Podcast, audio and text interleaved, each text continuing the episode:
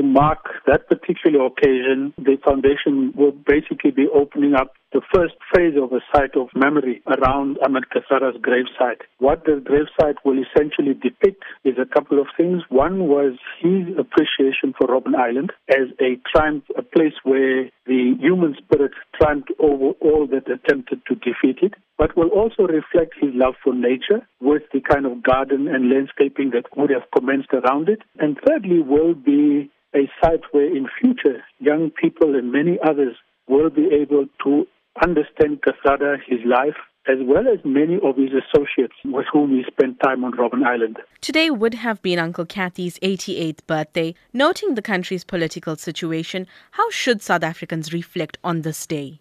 He was very firm in his call for the president to go because, in his view, the president was a reflection of much of what is wrong in this country. And therefore, I think South Africans, in remembering Kathrada, must remember his final cause, but must also remember his call on to young people to make the most of the opportunities of this democracy as well as to continuing to enrich the democracy as well as deepen it through their actions and through their ongoing use of all kind of studying opportunities, which he emphasize on an ongoing basis. Lastly, South Africans must do all that they can to defend our democracy as well as our constitution. What are the foundation's plans to commemorate this day? Well, essentially, yesterday we would have opened up the site of memory. Over the next few weeks, the foundation already embarked on a national program of tribute and reflection on the life and legacy of Ahmed Kathrada. On the 27th, we will be doing a big program in Nelspruit. On the 30th, we are doing a program in at UCT, and thereafter in September, we will probably be covering many other sites of the country. And finally, we will be producing a workbook